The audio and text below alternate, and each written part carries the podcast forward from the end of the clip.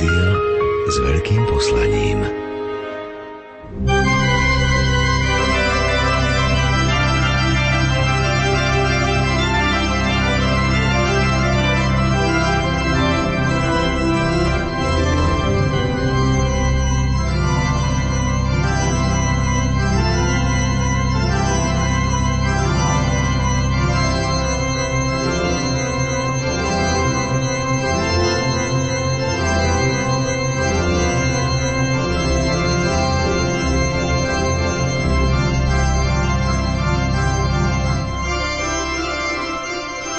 Kalendárnom roku 2011 si pripomíname významné výročia narodenia či úmrtia významných kňazských osobností pochádzajúcich zo spiskej diecézy. Ich život a činnosť bol obrovským prínosom pre život spiskej diecézy, ale aj pre cirkev na celom Slovensku i pre celý cirkevný národ. Spomínané osobnosti si často pripomíname vďaka ich literárnej tvorbe. A dnes chceme trošku hlbšie nahliadnúť do ich života, vyzdvihnúť situácie, ktoré nám môžu byť na povzbudenie. Práve 6. novembra sa v kňazskom seminári biskupa Jana Vojtašáka konala spomienková akadémia pod názvom Osobnosti kňazského života. A tak vám dnes ponúkneme ďalšie dve osobnosti. Pátra Jozefa Libora Matošku, reholníka a redaktora, ktorý žil v rokoch 1891 a 1958 a Pavla Ušáka Olivu, spiského kňaza a básnika. Príjemné a ničím nerušené počúvanie na Silvestra vám prajú Peter Ondrejka, Diana Rauchová a Pavol Jurčaga.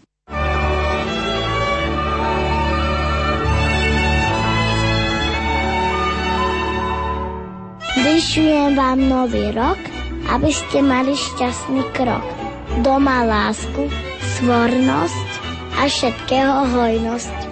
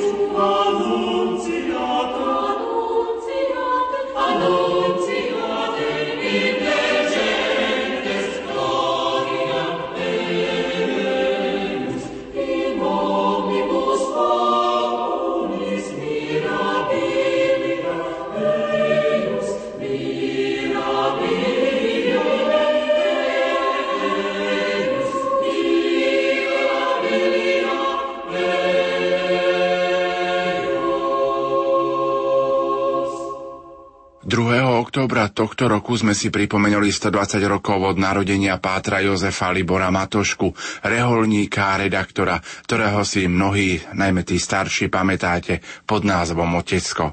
Jeho život približuje inžinier Ladislav Polák. Najdôstojnejší otec biskup Štefan, vážený otec rektor Jozef, milovaní bratia a sestry v Kristovi, pochválený bude Ježiš Kristus. Dúfam, že som obsiahol všetkých, ktorí ste tu prítomní.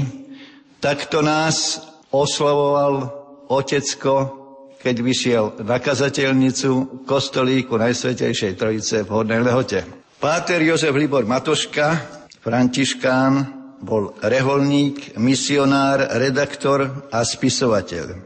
Ak máme obsiahnuť celú jeho životnú aktivitu, tak pridám ešte tri tituly. Zanietený rybár, fotografista a divadelný režisér. Jeho odkaz Zaštepte do mladých srdc vieru a dobrotu nás víta každodenne pri ceste do kostola sedem bolesnej pani Márie spolu s jeho usmievajúcou tvárou, ktorej autorom je tu prítomný mladý Stanko Kľúčik. Páter Jozef Libor Matoška vlastným menom Jozef Holica, sa narodil 2. októbra 1891 v Likavke. Tu jeho mama slúžila. Domček v Hornej Lehote, v ktorom vyrastal, stál vedľa cintorína pri ceste ku kostolu Najsvetejšej Trojice. Ľudovú školu vychodil v Hornej Lehote, tu bol mimoriadne nadaným žiakom, preto ho jeho učiteľ Jan Záhorský odporúčal na ďalšie štúdiá. Vďaka Pátrovi Ľudovítovej Potockému, Františkánovi a rodákovi zo súsednej Seliackej Dubovej, vtedajšiemu guardiánovi františkánskeho kláštora v Trstenej, mohol pokračovať štúdiu na gymnáziu v tomto meste. Ako 15-ročný v roku 1906 vstúpil do Rehole svätého Františka z Asisi a prijal reholné meno Libor. Teológiu vyštudoval v Bratislave, kde bol 5. februára 1914 vysvetený za kniaza. Primičnú svetú omšu slúžil 8. februára 1914 vo Farskom kostole svätého Martina v Trstenej. Pastoračnú službu začal v kláštore v Ostrihome. Prvý rok prvej svetovej vojne suploval lektora teológie v Hlohovci a v Bratislave. V rokoch 1915 až 1918 bol lektorom filozofie v Malackách a následne sa tu stal guardiánom františkánskeho kláštora. Tu začal v roku 1921 redigovať terciársky časopis Serafínsky svet s prílohou Serafínsky dorast, z ktorej vzýšiel v roku 1925 samostatný časopis Priateľ dietok. Aké bolo jeho poslanie? Počas celej doby vychádzania v roku 1925 až 1950 si ho zachoval tak, ako o tom píše Páter Matoška v prvom čísle 15. septembra 1925, odkedy sa stáva oteckom celej slovenskej mládeže. Tak to píše. Ja vám chcem byť úprimným a dobrým priateľom. Chcem vám byť vodičom po trnistých cestách života. Chcem vám ukazovať cestu rovnú a istú vášho budúceho povolania. Chcem odstrániť pre vašim krokom všetky polená a prekážky, ktoré vám skazený svet ukladá do cesty. Chcem byť vašim srdcom, svietiacim majákom, aby ste nepoblúdili, keď nastane tma a nikoho nebudete mať po boku. Chcem vám byť učiteľom, nasycujúcim vás dušívnym pokrvom. Konečne Chcem byť vám otcom, ktorý vás vrelou láskou miluje, zotrie slzy, vyhľadí vrázky a pred nepriateľom duše privinie vás k srdcu. Z Malaciek prešiel za kvardiána do kláštora v Kremnici, kde účinkoval v rokoch 1927 až 1945. Tam preniesol aj redakciu obidvoch časopisov. Keď bol v roku 1946 poverený správou komisariátu Svetej Zeme pre Slovensko, bol v Prešove a opäť tu presťahoval aj redakciu a založil pri nej aj vydavateľstvo Františkánske literárne podniky. Slubný rozmach jeho činnosti bol zastavený na jar 1950. Rozpustenie kláštorov v noci z 13. na 14. apríla uväznenie mnohých kňazov a reholníkov, zákaz vydávania náboženských časopisov, to boli hlboké rany do duše Pátra Matošku. Stála sa kaplánom v okoličnom a postupne správcom farnosti Liptovský svätý Ondrej a spiská Teplica. Po krátkej chorobe zomrel v Ružomberskej nemocnici dne 30. augusta 1958. Na žiadosť jeho farníkov bol 3. septembra 1958 pochovaný v Spiskej Teplici. Vďaka pozvaniu oca rektora aj naša delegácia sa mohla pokloniť a pomodliť pri jeho hrobe v Spiskej Teplici. Pohrebné obrady vykonal rožňavský biskup Robert Pobožný za asistencie košického biskupa Jozefa Čárskeho a mnohých kňazov za účasti stoviek veriacich, oteckových duchovných detí, do srdc, ktorých sa zapísal nezmazateľným písmom lásky, dobroty a starostlivosti.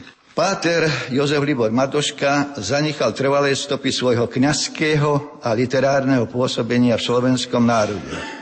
Bol kňazom, kazateľom, ľudovým misionárom a dával duchovné cvičenia biskupom, oltárnym spolubratom i reholným sestrám. Túto zodpovednú duchovnú činnosť doplňoval redigovaním časopisov Serafínsky svet, udržoval najmä členov tretieho rádu svätého Františka pri serafínskych ideáloch v láske k Bohu a blížnym. Prostredníctvom priateľa dietok sa stal oteckom slovenskej mládeže v rokoch 1925 až 1950. V tej dobe bol najobľúbenejší a najrozšírenejší detský časopis, ktorému dal vynikajúcu úroveň.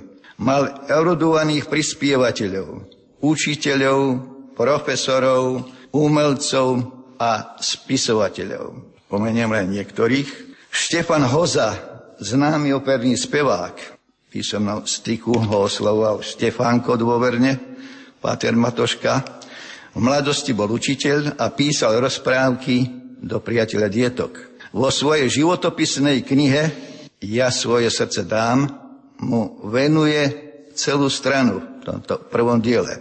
Uvediem len úryvok z tohto spomínania Štefana Hozu. Matoška bol vzácne jemný človek. Svojou milotou a nezištnosťou stal sa priateľom najmä začínajúcich autorov i starších spisovateľov, výtvarníkov a maliarov. František Hečko pri každom našom stretnutí hovoril s najväčšou úctou o Matoškovi, považujúc ho za tolerantného človeka. Ctil si ho najmä preto, že založil detský časopis vtedy, keď bol najviac potrebný a udržiaval ho na vysokej úrovne. Spomínam preto Františka Hečku, pretože títo dvaja ľudia sa poznali a on mal manželku z Dolnej Lehoty, to je susedná dedina Hornej Lehoty, kde otecko trávievalo prázdniny, tak mali možnosť navzájom sa spoznať. Tohto otecka, keď už meno bolo známe po celom Slovensku, požiadal slovenský rozhlas, aby sa dvakrát v mesiaci prihovoril najmenším poslucháčom. Takto sa zrodila relácia Otecko odkazuje. Jeho odkazy boli plné nehy, láskavosti a starostlivosti, ale neraz aj britkej irónia výčitiek. Slovom, bývali také, aké boli otázky mladých školákov. Preto i osoba otecka musela byť skúsená, poznajúca dobre všetky záhyby detskej duše, osoba, ktorá sa často s deťmi stýka, záleží jej na mravnom vývoji a s povedomím plnej zodpovednosti ich vedie po ceste a k životu pre Boha. Tieto svoje príhovory, ktoré ma v rozhlase potom vydal knižne v dvoch dieloch, Otecko odkazuje, a otecko rozpráva. Z našich bohoslovcov a duchovných otcov sa stávajú katechéti. V mladých ľuďoch je budúcnosť církvy, preto si vyžaduje dôkladnú prípravu ich výchova. Páter Matoška si učiteľa katechétu predstavuje takto. Učiteľ do školy nech prináša srdce. S ním musí vstúpiť do triedy svetlo, teplo a radosť. Takto si získa priaznem svojich mladých poslucháčov a otvorí si dvere na ich srdciach. To je podmienka dôvery a dôvera je podmienkou úspechu. Dobrým učiteľom náboženstva je byť svetým umením. Preto tí, ktorí túto úlohu konajú, majú sa vžiť do presvedčenia, že konajú tú najšlachetnejšiu a najzodpovednejšiu prácu, že sú spolupracovníkmi samého Ježiša Krista, v rozširovaní Božieho kráľovstva na zemi. Od spôsobu a svedomitosti závisí nielen zdravý a činný náboženský život, ale i duševný blahobyt celého národa. Neoceniteľnú prácu pre povznesenie náboženského a mravného života na Slovensku vykonal Páter Matoška prostredníctvom náboženských, náučných kníh, divadelných hier a modlitebných knižiek. Do jeho tvorby patria modlitebné knižky Svetý Anton, srdcom i jazykom, malý breviár a kvietky. Výchovno-náboženské diela. Otecko odkazuje, otecko rozpráva, po cestách života, katolícke dievča vo svete, ľalia medzi trným, myšlienky otlači a divadelné hry Elien, obnovený svet, cesta radosti, presadený kvet, prerušená hra, prvé a posledné sveté príjmanie. Takýto plodný spisovateľ sa nedostal do učebníc slovenskej literatúry. Prečo? Pretože písal v kresťansko-katolíckom duchu. Dúfam, že situácia sa zlepší a preto sú potrebné aj takéto spomienkové akadémie, aby, sme sa bližšie dozvedeli o živote a diele našich pilierov katolíckej cirkvi na Slovensku. Svetoštefanská divadelná tradícia v Hornej Lehote je takmer storočná. Zásluhou aj nášho otecka. On pôsobil na mládež aj prostredníctvom divadelných hier, ktoré sám režíroval. Svoju vďačnosť a vernosť oteckomu odkazu vyjadrila aj mladá generácia lehockých ochotníkov, ktorí pri príležitosti 110. výročia jeho narodenia uviedli divadelné hry Obnovený svet, Cesta radosti, ktorých je autorom. Tomto roku na počas jeho 125. výročia narodenia v tejto tradícii budeme pokračovať. Otecko oslovoval veriacich aj na ľudových misiách. Bol vynikajúcim kazateľom v duchu pána Ježiša v intenciách svätého Františka z Asisi šíril radosnú zväzť, blaho, pokoja, dobro.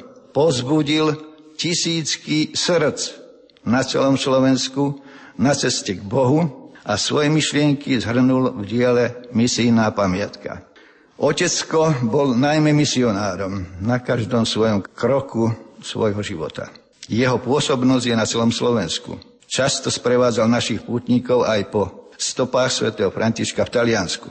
Má veľkú zásluhu na katolicite Slovenska. Úspešne pokračoval misijnom poslaní našich vierozvestov svätého Cilela Metoda a teraz, keď si pripomíname v tomto období alebo v priebehu budúcich troch rokov, 1150. výročie ich príchodu na Veľkú Moravu, treba si vážiť a ctiť a aj pokračovateľov zachovania dedictva viery našich otcov. Jeho plodná práca v literatúre dosiahla vrchol, keď svoje zážitky z eucharistických kongresov v Kartágu, v Dubline a v Budapešte opísal v knihe Eucharistia, svety a ľudia. Oteckové slová prednesené na 30. Eucharistickom kongrese v Dubline v kostole svätého Jakuba dňa 22. júna 1932 nech sú aj naším stálym motom. Bratia a sestry v Kristu, nech Eucharistia spojí národy a štáty vo sviatý zväzok lásky, porozumenia a pokoja, nech prevlebnej sviatosti oltárnej, vyvierajúci duchovný život, spojí naše národy nerozlučný celok. Toto posolstvo bude aktuálne aj na 50. Svetovom Eucharistickom kongrese, ktorý bude v júni 2012 opäť v írskom Dubline po 80 rokoch. Teraz sa obrazom preneseme pod končiare našich majestátnych vysokých tatier do Spiskej teplice, k hrobu nášho otecka 30. augusta 2011 uplynulo 53 rokov od chvíle, čo si ho pán Boh povolal k sebe.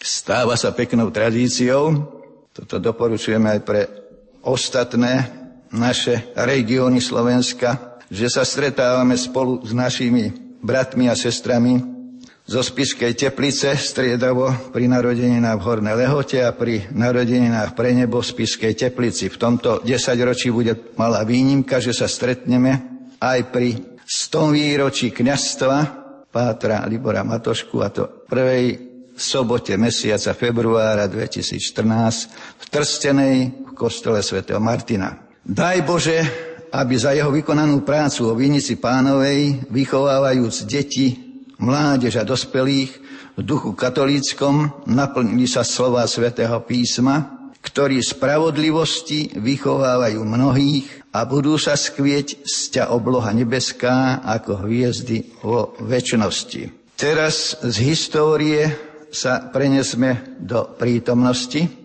Aby naša spomienková akadémia bola úplná, tak pozrime sa na súčasnosť. Ako plníme odkaz nášho otecka, ktorý sme videli v úvode tejto prezentácie. Zaštepte do mladých srdc vieru trojediného Boha a Božiu dobrotu. Pre lepšiu názornosť si to vyhodnotíme u nás v Hornej Lehote a v Spiskej Teplici na dvoch rodinách. Jedna rodina zo Spiskej Teplice je rodina Bucová, pani Bucová je tu prítomná. A druhá rodina z Hornej Lehoty to bude rodina Poláková. Tak pani Magda Bucová je matkou troch dietok a v roku 1997 sa stala matkou kniaza, ktorý je v súčasnosti od augusta 2011 riaditeľom televízie Lux. Podobne ako otecko má na starosti teraz celé Slovensko a poznesenie náboženskej situácie na celom Slovensku. Sme duchovné dietko oteckové spolu s pani Magdou Bucovou. Ja som Ladislav Polák, oteckou ministrant od októbra 1948. Pani Magduška bola na prvom svetom príjmaní pri Oteckovi, pamätný dátum 13. mája 1956. Ja som sa stal pri 50. výročí narodenia Otecka pre nebo 30. augusta 2008 tiež otcom kniaza Vladimíra, ktorý je kapucínom a pôsobí na ponikách. Do budúcnosti, aby ste poznali náš program, táto naša akadémia nekončí prezentáciou a oslavou oteckovho diela, ale pokračujeme pri 100 výročí jeho kňastva v Trstenej tú prvú sobotu roku 2014, na ktorú vás všetkých srdečne pozývam na čele s otcom biskupom Štefanom.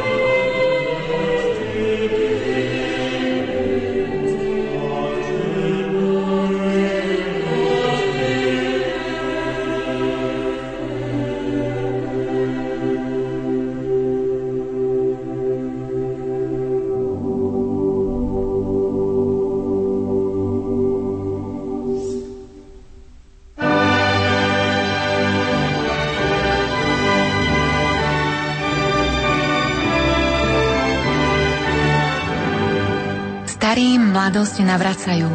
Mladým nesmiernu radosť dajú. Do rodných chalúpok deti privádzajú. Nepriatelia k sebe vľúdne slovo majú.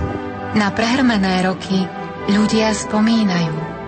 Tu najkrajšiu pieseň pery zaspievajú. To najcenejšie zo srdc ľudia rozdávajú. Takú čarovnú moc len Vianoce majú.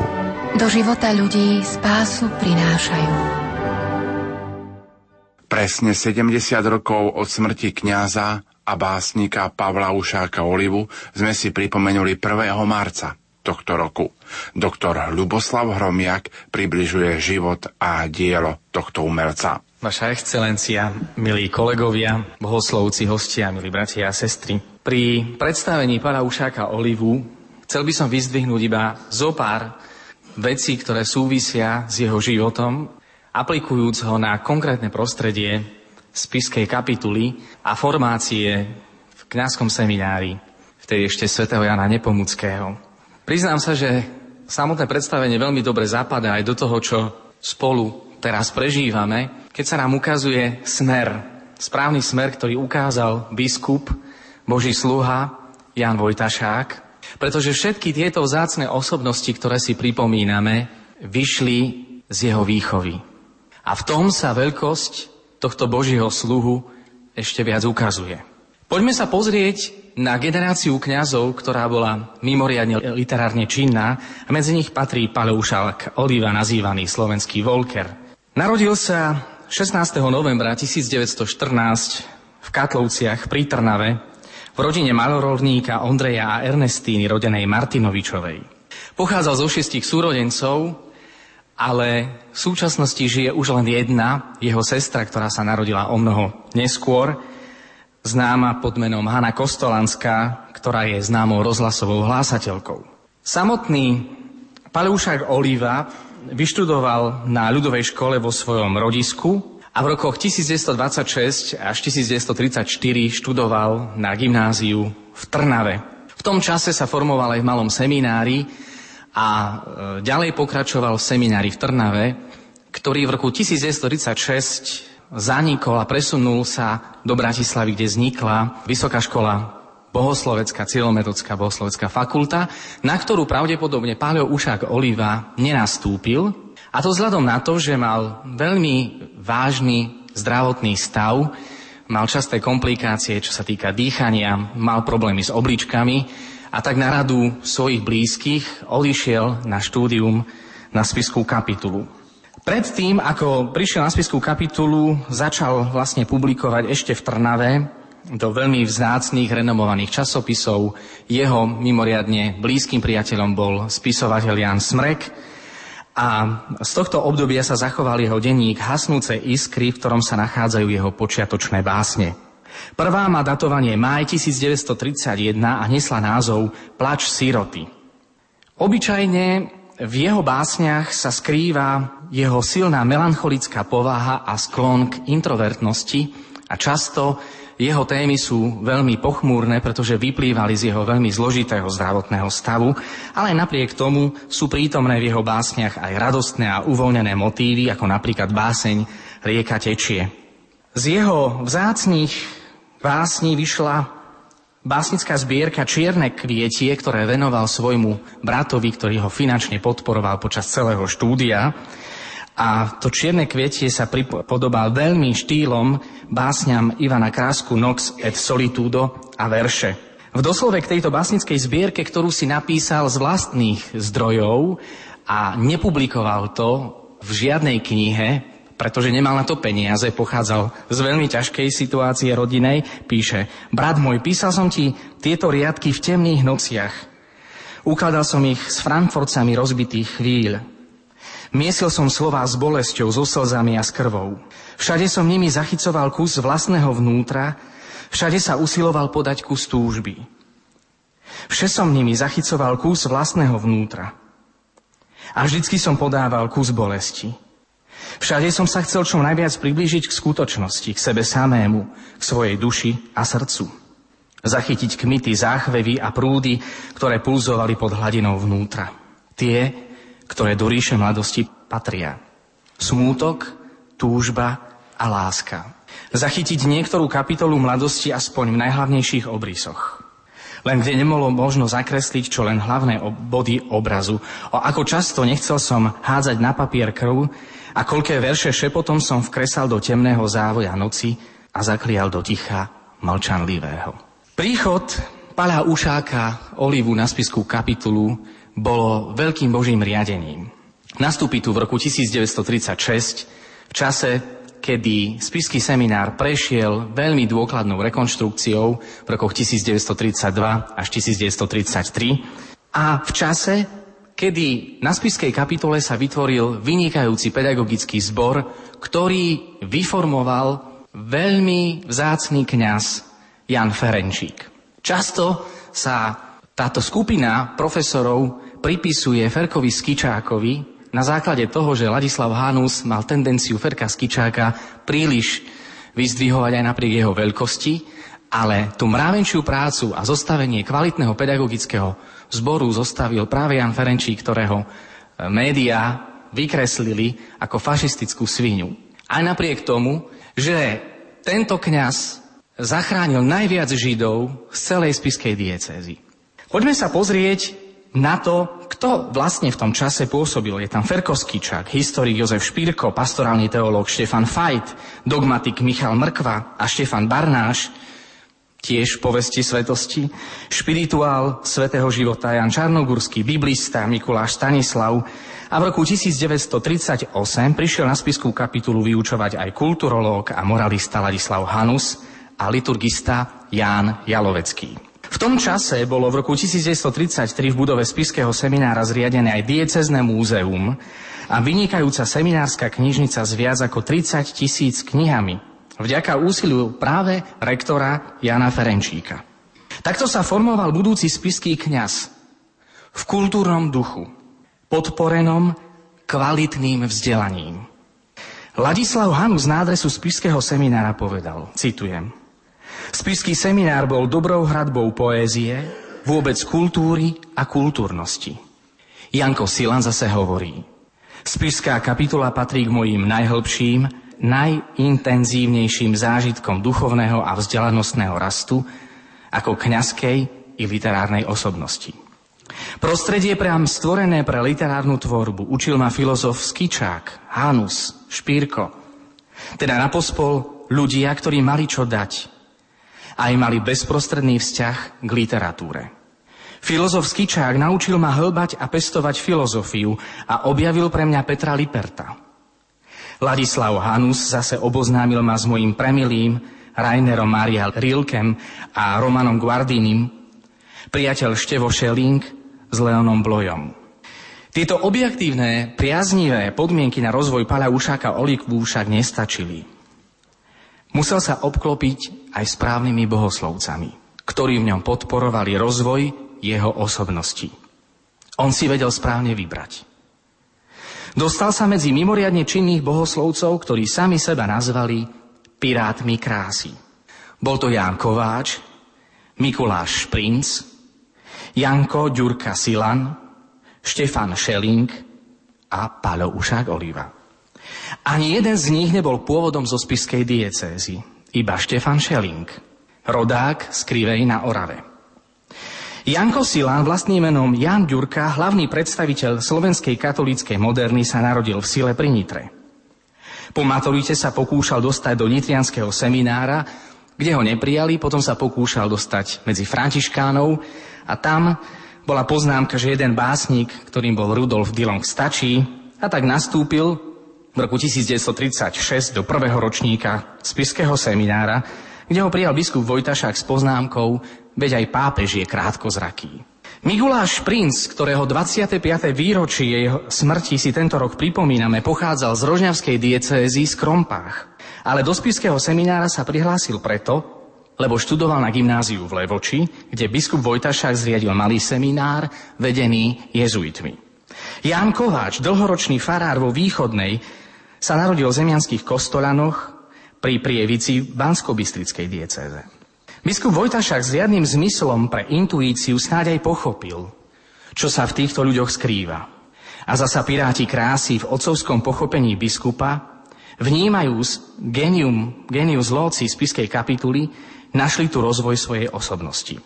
Pálo Ušák Oliva vo svojej jedinej básnickej zbierke, ktorú aj uverejnil ešte za jeho života, Oblaky, v roku 1939, opäť v prelomovom čase, kedy vstupoval na pastoráciu, Napísal svojim spolužiakom bohoslovcom toto venovanie, ktorom prezráza pozitívny vplyv bohoslovcov na rozvoj jeho osobnosti a na jeho literárnu činnosť.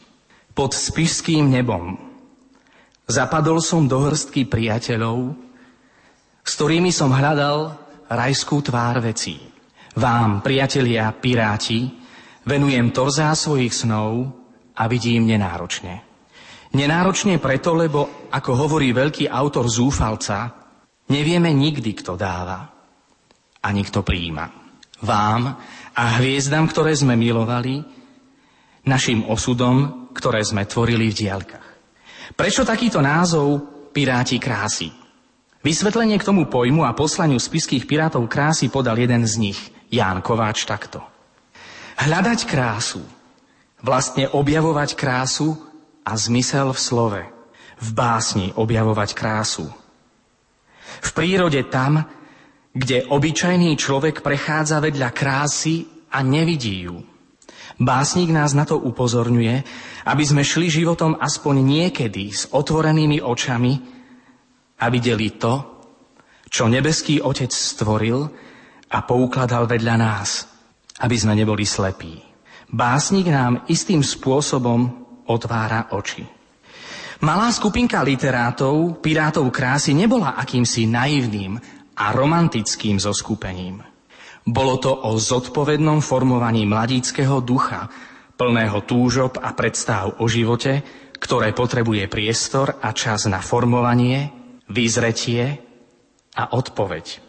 Tu sa tvorilo čosi hodnotné a pritom tak zvláštne ľudské – bolo to priateľstvo, ktoré spočívalo v túžbe objaviť vnútornú krásu človeka, ktorou je človek schopný otvoriť sa pre skutočný vzťah, ktorý nie je naivný ani falošný. Nebolo to nič povrchné a preto to bolo trváce. Mikuláš Šprinc hovorí o priateľstve Piriátov krásy takto. Stretli sme sa všetci v spiskom seminári. S nebohým paľom Olivom bývali sme v tzv. nostalgickom kúte. Boli to celí, obrátené na východ a hľadiace na maľované okná preparantistickej kaplnky. Stretávali sme sa denne na dlhých prechádzkach na povestnej kapitulskej Pažici. Ako sme len milovali tie tiché odpoludnia, keď sme sa vo voňavej tráve vyvaľovali pod borovicami, len nebo bolo nad nami a okolo nás ticho a vôňa priskrice. Spájala nás hlboká ľudská láska, spoločné záujmy a spoločné osudy. A tak si myslím, že nosným základom bola práve láska k umeniu, literatúre a k poézii. Štefan Schelling definoval toto priateľstvo nasledovne. A nebolo to priateľstvo ako priateľstvo. Náhodné kamarádske stretnutie na výlete alebo zábave. Nie. To bolo priateľstvo duchovné, ktoré vyrastalo z hlbokého porozumenia. Zo spoločných plánov, ktoré sme chceli v živote uskutočňovať. Boli sme piati už v seminári a nášmu priateľstvu nikto nerozumel. Museli sme si ho vykupovať aj bolesťou. Preto zapustilo hlboko korene do našich srdc a do našich duší, že sme ho nazývali väčným. Piráti krásy si zaumienili nielen vytvárať vlastnú tvorbu, ale aj prekladať významné svetové teologické diela. Ich pričinením za pomoci organizátora a redaktora edície Slovo Štefana Šelinga, v ktorom mali vychádzať knihy Pirátov krásy, preložil Hanus, Šprinc a Kováč dielo innsbruckého jezuitského teológa Petra Liperta o láske a bolesti. Ján Kováč preložil pre spolok svätého Vojtecha Vyznania a Boží štát od svätého Augustína. A verbisti v Nitre vydali Kováčom preloženú Filoteu od svätého Františka Saleského. Skupina Pirátov krásy sa stala známom v slovenskom literárnom prostredí, dokonca chodili na spiskú kapitulu mnohí študenti a zvlášť študentky z učiteľského ústavu z Levoče. V súvislosti s tým hovorí, že pán Ušák Oliva patril medzi tých pirátov krásy, ktorý bol vážny, tichý, bez túžby byť stredobodom pozornosti a spomínajú, Svojim tichým hlasom a hlbokým pohľadom priťahoval svojich poslucháčov, aby počúvali slova o pravde, kráse a dobra. Veľa údajne nehovoril, ale mal veľmi hlboké slová, ktoré si každý poslucháč odniesol domov. Niekedy miernil mnohorečného Janka Silana, a rozšafného Mikuláša Šprinca, keď spoločnosti dievčat popustili úzdu svojej výrečnosti. Predsa však musela nadísť chvíľa ich odlúčenia. Prvý najstarší zo skupiny Pirátov krásy Štefan Schelling stal sa kňazom 29. júna 1938 a potom, keď 2. februára 1939 bol Paľo Ušák Oliva spolu s Mikulášom Šprincom vysvetený na kňazov. Spoločenstvo Pirátov krásy sa pomaly rozišlo do služieb spišského biskupa Jana Vojtašáka. Ten však i naďalej podporoval ich literárnu činnosť, čo preukázal aj pri výbere miesta ich pôsobenia. Takto Paľo Ušák Oliva sa stal kaplánom vo Veličnej, kde bol farárom dekan, politik a básnik Ignác Grebáč Orlov, s ktorým, ako sám spomínal v liste Jankovi Silanovi, rozprávali sa často nie o pletkách, ale o literatúre. O veľkých slovenských básnikoch, ktorých Grebáč Orlov poznal ako Pavol Orsák Hviezdoslav Vajanský. Ignác Grebáč Orlov k poezii Pala Ušáka Olivu mal pomerne odmietavý postoj, keď sa v cenzorskom posudku biskupovi Vojtašákovi vyjadril, citujem.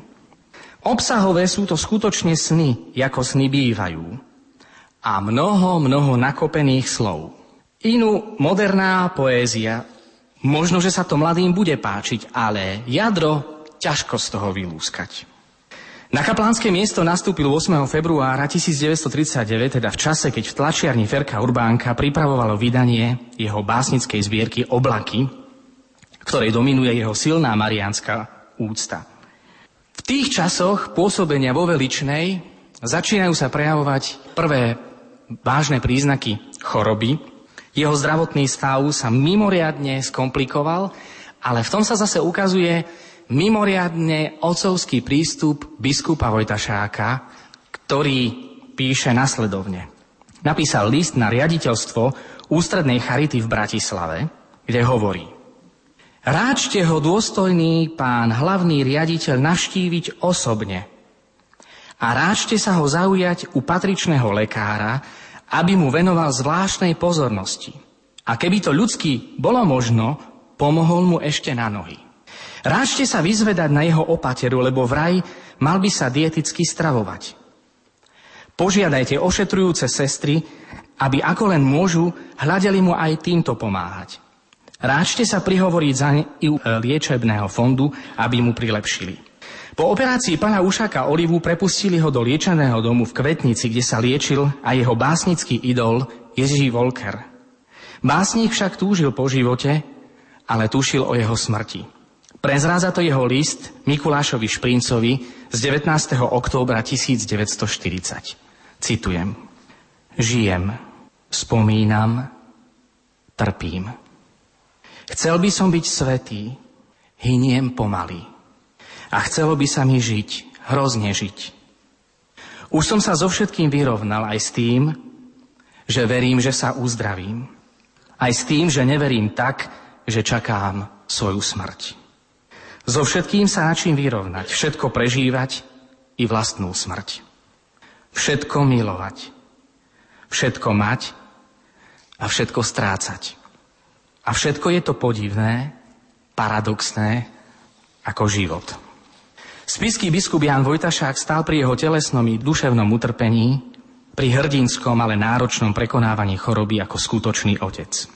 Celý čas počas užákovej hospitalizácie v Bratislave i v Tatrách ho biskup Vojtašák finančne sám podporoval a na každom mieste, kde ho vyšetrovali, oslovil riaditeľov nemocnic, aby sa o Ušáka špeciálne starali. Krátko pred jeho smrťou, ešte v časoch liečenia kvetnici, biskup Vojtašák mu napísal tieto slova. Citujem. S potešením som čítal, že vás Boh z okraja hrobu ešte vrátil – aby vás v trpezlivosti a vernosti k sebe ďalej skúšal a v nádeji upevňoval. Majte silnú vieru a pevnú úfnosť v toho, ktorému i nemoce slúžia a ho oslavujú. Takou odovzdanosťou do vôle Božej trpená nemoc, ako ju znášate, neostane bez väčšnej odmeny. Aby som vám pomohol i ja, počnúť s 22.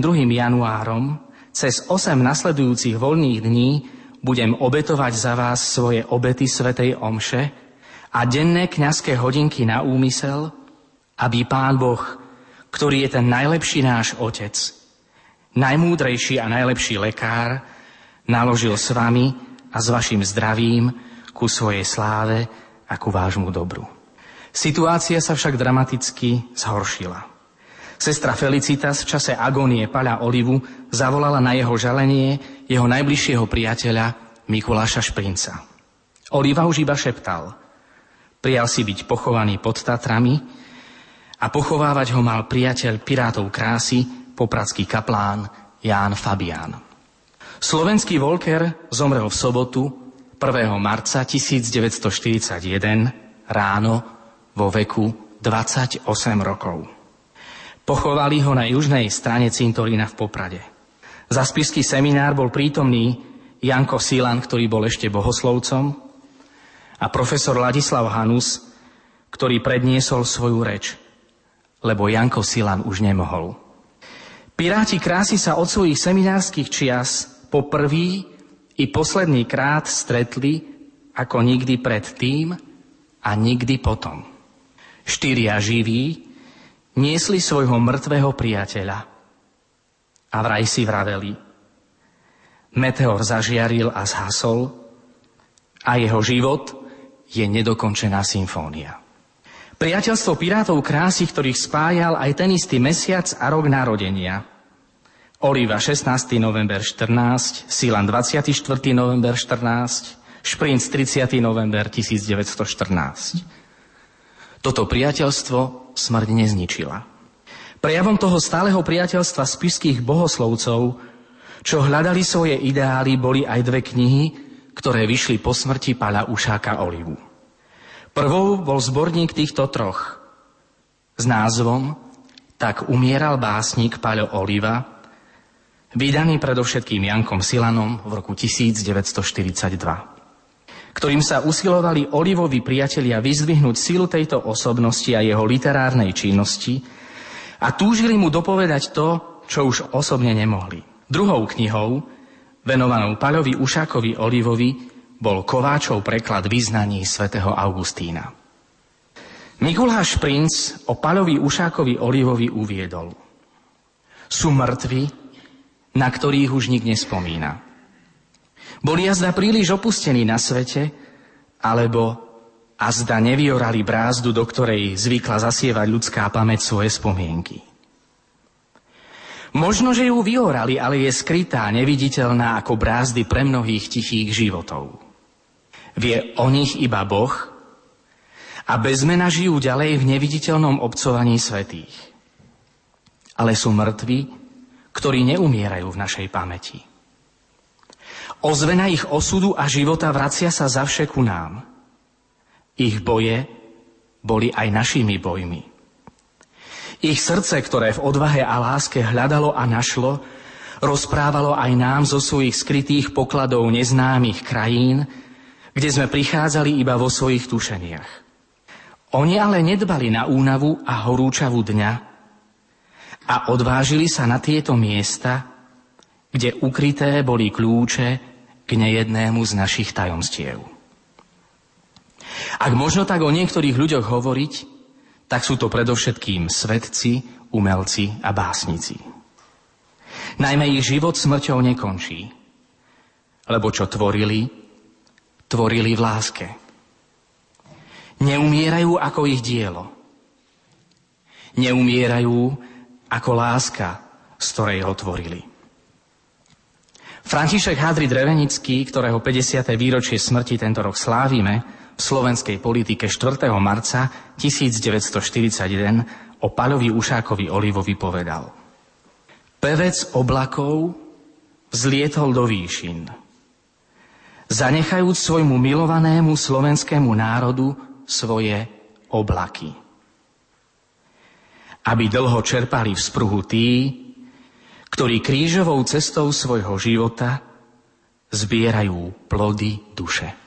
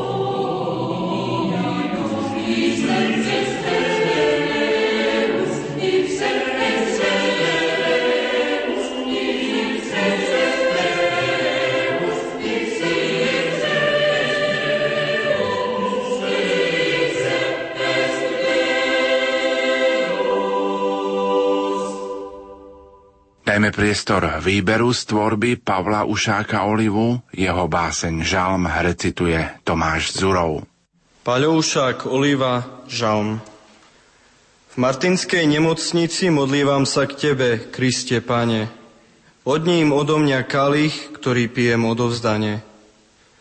V podvečer prosieva ťa rytmus mojich vzdychov, nad ránom zdvíham k Tebe oči s láskou mníchov. A vodne trpím s tebou, vysíš pri mne, snáď tvoje pety cítia moje prsty zimné. Zvelebujem ťa so sviecami, ktoré dohárajú. Zvelebujem ťa so žiaľmi, čo odnášajú listy môjmu kraju. Zvelebujem ťa v Getsemani, to je osud všetkých kňazov. Zvelebujem ťa v ohni, ktorý cítim ako dlane mrazov. Zvelbujem ťa za kríž, ktorý bude oslávený. Zvelebujú ťa moje muky, akých vo svete není. Zvelebuje ťa jedna sestra slzou lásky, zvelebuje ťa každý dých môj ťažký. Zvelebuje ťa môj nalomený pohľad hmlistý, zvelebujú ťa na orave padajúce listy. Zvelebujem ťa farbistými vidinami, bľabotaním, aby som mohol zvelebovať rastia svojim zdravím. V Martinskej nemocnici modlievam sa k Tebe, Kriste Pane. Od ním odo mňa kalich, ktorý pijem odozdane.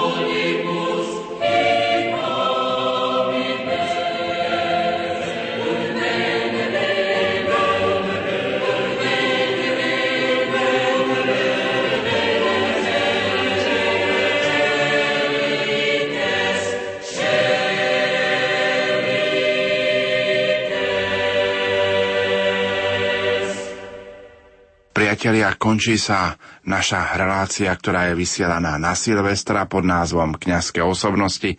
Počas Vianoc sme si spoločne priblížili tieto osobnosti z Piskej diecézy doktora Jana Čarnogurského, špirituála kňazského seminára, Františka Hadry Drevenického, spiského kňaza, básnika a historika a teraz pátra Jozefa Libora Matošku, reholníka a redaktora a Pavla Ušáka Olivu, spiského kňaza a básnika. Ďakujeme kňazskému semináru biskupa Jána Vojtašáka v spiskej kapitole za to, že nám ponúkol záznam spomienkovej akadémie. Nuža požehnaného Silvestra vám zo štúdia Hrádia Lumen Prajú Peter Ondrejka, Diana Rauchová a Pavol Jurčaga.